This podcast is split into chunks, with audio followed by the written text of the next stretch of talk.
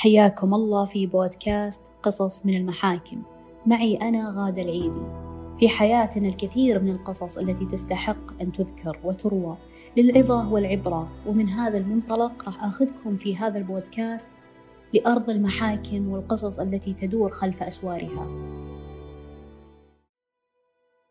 العلاقة الزوجية مبنية على المودة والرحمة والبناء يطول فيها. ومتى ما شاءت الأقدار وحال بين الزوجين الجفا والانفصال تكون عواقب هذه الأمور كثيرة وخاصة إذا في بينهم أطفال وأبناء يحصل الانهدام. وفيه انفصال واعي بدون أثر وفيه انفصال كارثي يتوجب فيه دخول القانون وجهة عليا لتفصل بينهم. لكن بهالقضية الوضع مختلف تماما. فقبل أبدأ بقصتنا لا تنسون الاشتراك في قنوات بودكاست قصص من المحاكم وتشاركون هذه الحلقة مع أهلكم وأصدقائكم لأن بينكم كثير جالس يمر بقضايا مشابهة وممكن يهتم. وأرجع أقول جميع الأسماء المذكورة في هذه القضية لا تمت للواقع بصلة. خلونا نبدأ قصة قضيتنا. فاطمة وأحمد متزوجين من سنين وبينهم بنتين توأم. اسمهم أسماء وسمية. عمرهم 15 سنة هذول البنتين. فاطمة طبعا كانت من الشخصيات الضعيفة والمغلوب على أمرها بشكل مو طبيعي. فكلمة توديها أو كلمة تجيبها. لكنها كانت متقبلة شخصيتها ومتعايشة مع ذاتها. زوجها أحمد بالمقابل من الشخصيات القوية جدا بالتعامل. وأسلوبه كان جاف جدا لكنهم متعودين على بعض.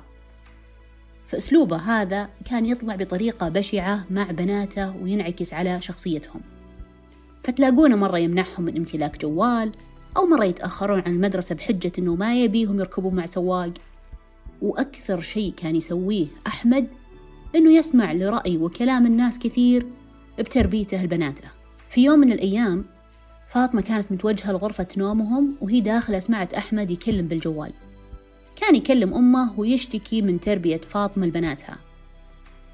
وإنها معطيتهم حريتهم باختيارات حياتهم ولبسهم وهذا الشيء ما كان معجبة هو كأب. فكانت مكالمته مع أمه أشبه ما يقال عنها حلطمة ويدور عن حل من برا بيته. طبعا فاطمة كانت تشوف أن بناتها كل شيء بحياتها ونقطة ضعفها في الحياة هذول البنتين. ومستحيل تسمح لأي أحد يتدخل بتربيتهم.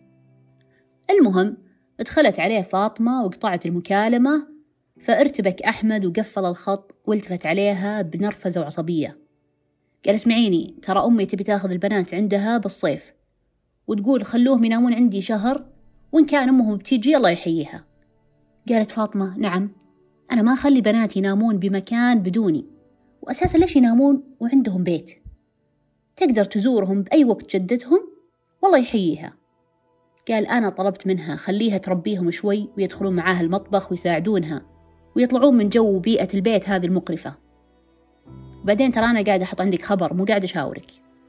طبعا فاطمة استفزها كيف إنه زوجها قاعد يتخذ قرارات مصيرية بحق بناتها مو بحقها هي. هي كان يتخذ بحقها قرارات وكانت أمورها عادي وما تدقق. لكن بناتها نقطة ضعفها. فلما شافت إنه الرجال قاعد يشكك بحسن تربيتها ردت عليه بكل حزم ما قد شافه أحمد فيها. ولا عمرها تجرأت وسوته. قالت اسمعني يا ابن الناس.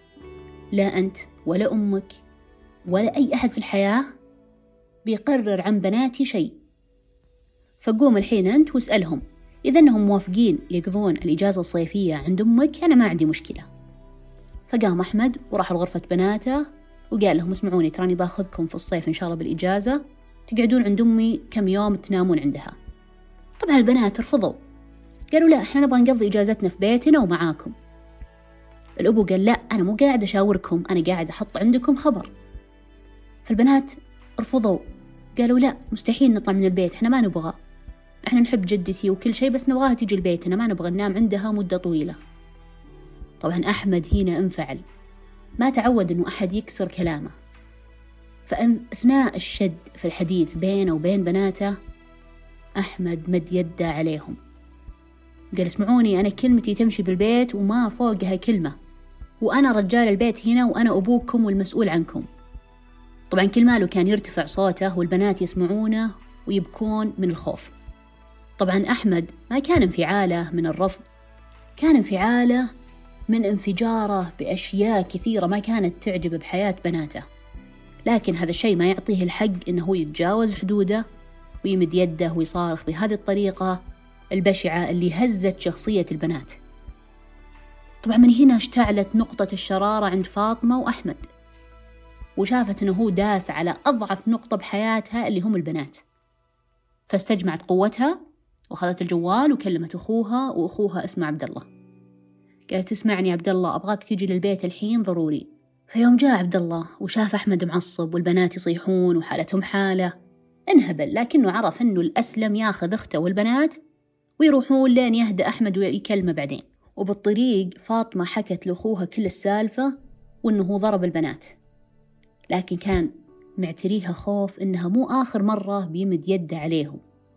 ودام إنه مد يده على بناته فيمكن بكرة يمد يده على زوجته.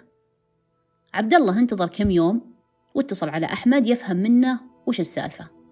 لكنه تفاجأ من صد أحمد ورفضه. وقال له كذا بكل استفزاز وكل نرفزة اسمعني يا ابن الناس لا تتدخل بحياتنا ورجع أختك وبناتي. لا أرمي عليها الطلاق وأخليها تطيح بكبدك. طبعا عبد الله استنكر الأسلوب هذا أول مرة يسمع من أحمد. لكن كان عارف حدوده وما رد عليه. فاللي سواه رجع الأخت فاطمة يبلغها بالوضع ويشوف هي وش تبغى. قال اسمعيني يا خيتي أنا معك باللي تبينه وبناتك بناتي. فكري في الموضوع وشوفي وش راحتكم وعلميني. طبعا فاطمة ما تعودت تتخذ قرارات بحياتها. كانت مسلمة كل أمور البيت لزوجها. فلأول مرة حست بضياع وإنها ما تعرف تحمي نفسها ولا بناتها. بس عرفت شيء واحد في الحياة إنه الآن الحياة مع أحمد خطيرة على بناتها. وبما أن الوضع وصل للتعنيف وأنه بيرسلهم البيت أمة إجبارا وتعيد تربيتهم وكأنها هي أم غير صالحة للتربية وهم بعمر حساس وبيتأثرون من أفعال أبوهم فكانت محتارة. ما تبغى أن البنات يكرهون أبوهم ولا تبغى تعرض حياتهم ونفسيتهم للاهتزاز أو لأي شيء يأثر عليهم. لكن هي من جواتها كانت كارهة العيشة جدا. فمن أول ما رفع يده على بناته صارت تخاف منه. وانهزت الثقة اللي كانت مسلمته الأحمد. كانت حرفيا ما تقدر تتخذ أي قرار إلا بوجوده أو برأيه. فما كانت متوقعة أنه مصدر الأمان الوحيد في حياتها راح يتحول بين يوم وليلة إلى مصدر خوف وعدم أمان. جلست تفكر أيام وأيام فاحسمت أمرها وقررت تنفصل منه لكن كانت خايفة من شيء واحد وهذا الشيء هو اللي كان مخليها تتردد إنها تتخذ هذا القرار. قالت أخاف الحين أقول بنفصل عنه ويروح يهددني ببناته وياخذهم مني. فقبل ما تتخذ أي خطوة استشارت أهلها واللي حولها.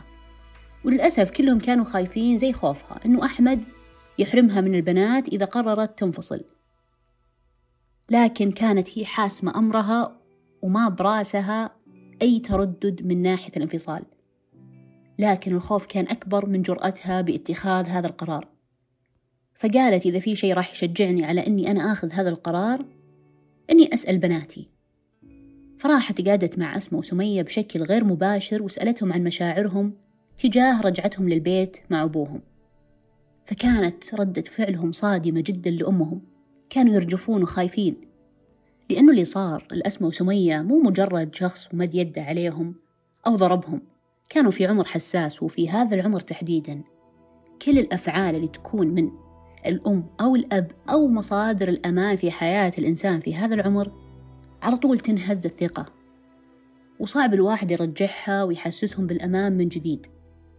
فما كانت الرجفة عشان مدة يد واحدة بقد ما هو كان شعورهم بعدم الأمان. بيتهم كان المكان الوحيد اللي لهم مصدر أمان. فتخيلوا أن أبوهم فجأة صار شخص مرعب بالنسبة لهم. فراحوا قالوا لأمهم إذا أنت ما تبغينا بنعيش عند جدتنا خلاص. ما نبغى نكون لا معاك ولا مع بابا.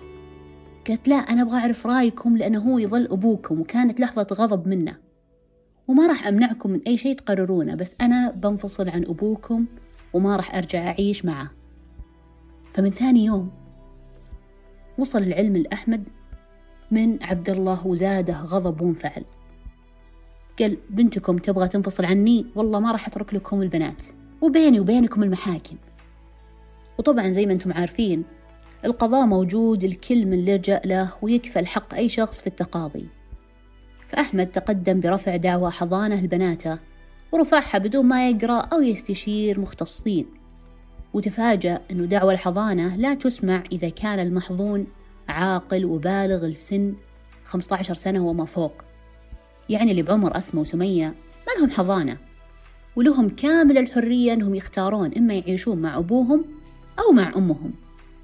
طبعا أحمد ما اقتنع وراح المحامي وقال اسمع يا ابن الناس أنا بدفع لك كل اللي أنت تبغاه. أنا أبغى بناتي بأي طريقة وباخذهم من أمهم. والموضوع كان بالنسبة لأحمد تحدي وتكسير راس. ما كان مهتم إنه هو ياخذ البنات وبس. والنظام بهذه المواضيع واضح وصريح. فقال له المحامي يا أحمد بناتك ما لهم حضانة وهم أحرار يختارون. وقبل كانت الأم أو الأب يقدرون يرفعون دعوى ضم للبالغين. بس حتى هذه الدعوة صارت ملغية الحين. لأن الدولة تكفل حرية الفرد في اختيار مكان إقامته. فمالك إلا أنك ترغب بناتك وتحببهم بأنهم يعيشون معاك ويختارون هذا الشيء بإرادة منهم بدون دعاوى ولا محاكم. طبعا أقتنع أحمد أنه الموضوع الحين ما عاد بالغصب وبناته لازم يحبون يختارون بنفسهم أنهم يعيشون معه. ويوم خيرهم اختاروا الحياة مع أمهم. لكن جلس مع فاطمة وقال اسمعي هم بالنهاية بناتي وأنا أبوهم ومسؤول عنهم وأحتاج أشوفهم. فطبعا من حقه أنه يزورهم ويشوف بناته وما ينحرم منهم. فكان أحمد ملتزم أنه يزور البنات ويشوفهم بين فترة وفترة وينفق عليهم شهريا لأنه حتى النفقة ما زالت واجبة حتى لو أن ما لهم حضانة بما أن عمرهم 15 سنة وفوق. وبكذا انتهت قضيتهم بدون محاكم ولا رفع دعاوى. لو أن أحمد من البداية استشار كان أساسا ما ضيع وقته برفع الدعوة. ولو أنه أساسا جلس مع أمهم من البداية. كان اختصر على نفسه وعلى بناته وعلى زوجته. مواضيع كثيرة أهمها أنهم يتفقون على مصير البنات اللي هم أهم جزء في هذه العلاقة الزوجية. فالعبرة من هذه القضية. الأبناء البالغين دايم يجهلون أحقيتهم في اختيار محل إقامتهم بينما هو حق مكفول لهم من المحكمة العليا. فإذا أنت أو أنت تمرون بمرحلة انفصال وبينكم عيال بالغين لازم توفرون أفضل بيئة لهم من كل النواحي عشان يختارون العيشة معاكم. ونصيحة لا تستخدمون عيالكم كأداة ابتزاز لعدم الانفصال لأنه كثير أشوف حالات تمر علي في قضايا الأحوال الشخصية إنه الوحدة إذا بغت تنفصل تخاف إنه زوجها يمنحها من بناته أو بالتالي الرجال أساسا يخاف من مسألة الانفصال. لأنه بينحرم من عياله ظنا بأنه الحضانة دائما للأم. ففي مفاهيم تكون مغلوطة جدا والوعي فيها مهم خاصة للطرفين اللي هم الأم والأب لأن هذا المصير متعلق بأبنائكم. وفي الختام تذكروا أن حفظ المودة أصعب ما يمكن أن يتغلب عليه الإنسان في عواطفه خاصة بعد الانفصال. فالشجاع حقا من يقاوم هذا الشعور. ويحفظ الود.